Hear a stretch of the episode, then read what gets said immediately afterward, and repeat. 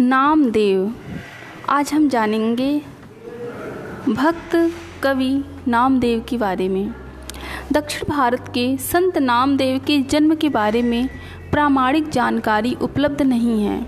इतना पता चलता है कि जिन्होंने इन्हें पाला, उनका नाम दामोदर था। दामोदर की पत्नी का नाम गुड़ाबाई था। वे पंढरपुर में गोकुलपुर नामक गाँव में रहते थे। भीमा नदी के किनारे इन्हें नामदेव शिशु की अवस्था में मिले थे। यही नामदेव के माता पिता माने जाते हैं। यह बात आज से लगभग 800 साल पहले की है। उनकी शिक्षा कहाँ हुई थी, इसका पता भी नहीं चलता। इतना पता लगता है कि आठ वर्ष की अवस्था से वे योगाभ्यास करने लगे। उसी समय से उन्होंने अन्न खाना छोड़ दिया था और शरीर की रक्षा के लिए केवल थोड़ा सा दूध पी लिया करते थे। स्वाध्याय से इन्होंने अपूर्व ज्ञान प्राप्त किया था। नामदेव के विषय में अनेक चमत्कारी कथाएँ मिलती हैं। एक बार इनके माता पिता कहीं बाहर गए थे। नामदेव का परिवार कृष्ण भक्त था। घर में विठलनाथ की मूर्ति स्थापित कर रखी थी, जिनकी पूजा प्रतिदिन होती थी। नामदेव से माता पिता ने कहा, हम लोग कहीं बाहर जा रहे हैं। विठलनाथ भगवान को बिना खिलाए खाना मत खाना। उनका अभिप्राय था कि वो भोग लगा लें, किंतु नामदेव ने सीधा अर्थ निकाला। दूसरे दिन भोजन बनाकर थाली परोसकर मूर्ति के पास पहुँच गए और विठलनाथ भगवान से भोजन करने का आग्रह करने लगे। बार बार कहने पर भी विठलनाथ भगवान टस से मस ना हुए। नामदेव झुझलाकर वहीं बैठ गए। माता पिता की आज्ञा की अवहेलना करना वे पाप समझते थे। उन्होंने प्रतिज्ञा की कि जब तक विठलनाथ भोजन ग्रहण नहीं करेंगे, मैं यूँ ही बैठा रहूँगा। कहा जाता है कि नामदेव के हट से, जिद से विठलनाथ भगवान ने मनुष्य का रूप धारण किया और भोजन ग्रहण किया। नामदेव के पिता घर लौटे तो उन्होंने यह घटना सुनी। सहसा उन्हें विश्वास नहीं हुआ कि जब बार बार नामदेव ने कहा, तब उनके आश्चर्य का ठिकाना नहीं रहा। वे जानते थे कि यह बालक कभी झूठ नहीं बोलेगा।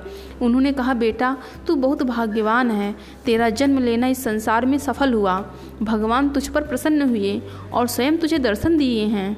नामदेव यह सुनकर खुश हो गए और उसी दिन से और दूनी लगन से पूजा करने लगे। एक दिन नामदेव औषधि, यानी कि दवा लेने के लिए बबूल की छाल लेने गए। पेड़ की छाल उतारी ही थी कि उसमें से रक्त के समान तरल पदार्थ बहने लगा। नामदेव को ऐसा लगा कि जैसे उन्होंने मनुष्य की गर्दन पर कुल्हाड़ी चलाई है। पेड़ को चोट पहुँचाने का इन्हें बहुत दुख हुआ। उसी दिन उन्हें वैराग्य उत्पन्न हो गया और वे घर छोड़कर चले गए। घर छोड़ने के बाद ये देश के अनेक भागों में भ्रमण करते रहे। साधु संतों के साथ रहते थे और भजन कीर्तन करते थे। एक बार की घटना है कि 400 भक्तों के साथ यह कहीं जा रहे थे। लोगों ने समझा कि डाकुओं का दल है। डाका डालने के लिए कहीं जा रहे हैं। अधिकारियों ने पकड़ लिया और राजा के पास ले गए। वहीं राजा के सामने एक मरी हुई गाय को उन्होंने जीवित कर दिया।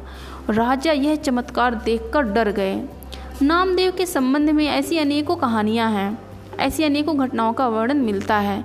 ये घटनाएँ जैसी भी हो, इनसे इतना तो पता चलता है कि उनकी शक्ति और प्रतिभा अलौकिक थी। कठिन साधना और योगाभ्यास के बल पर बहुत से कार्यों को भी उन्होंने संभव कर दिखाया। वे स्वयं भजन बनाते और गाते थे, उनके शिष्य भी गाते थे। इन भजनों को अभंग कहते हैं। उनके रचे सैकड़ों अभंग मिलते हैं और महाराष्ट्र के रहने वाले बड़ी भक्ति तथा श्रद्धा से आज भी इनके अभंग पद गाते हैं। महाराष्ट्र ही नहीं, सारे देश के लोग उन्हें बड़ी श्रद्धा की दृष्टि से देखते हैं। उनकी गणना उसी श्रेष्ठ, उसी श्रेणी में है, जिस श्रेणी में तुलसीदास, रामदास, नरसिंह मेहता और कबीरदास की होती है। तो यह थी कहानी नामदेव की।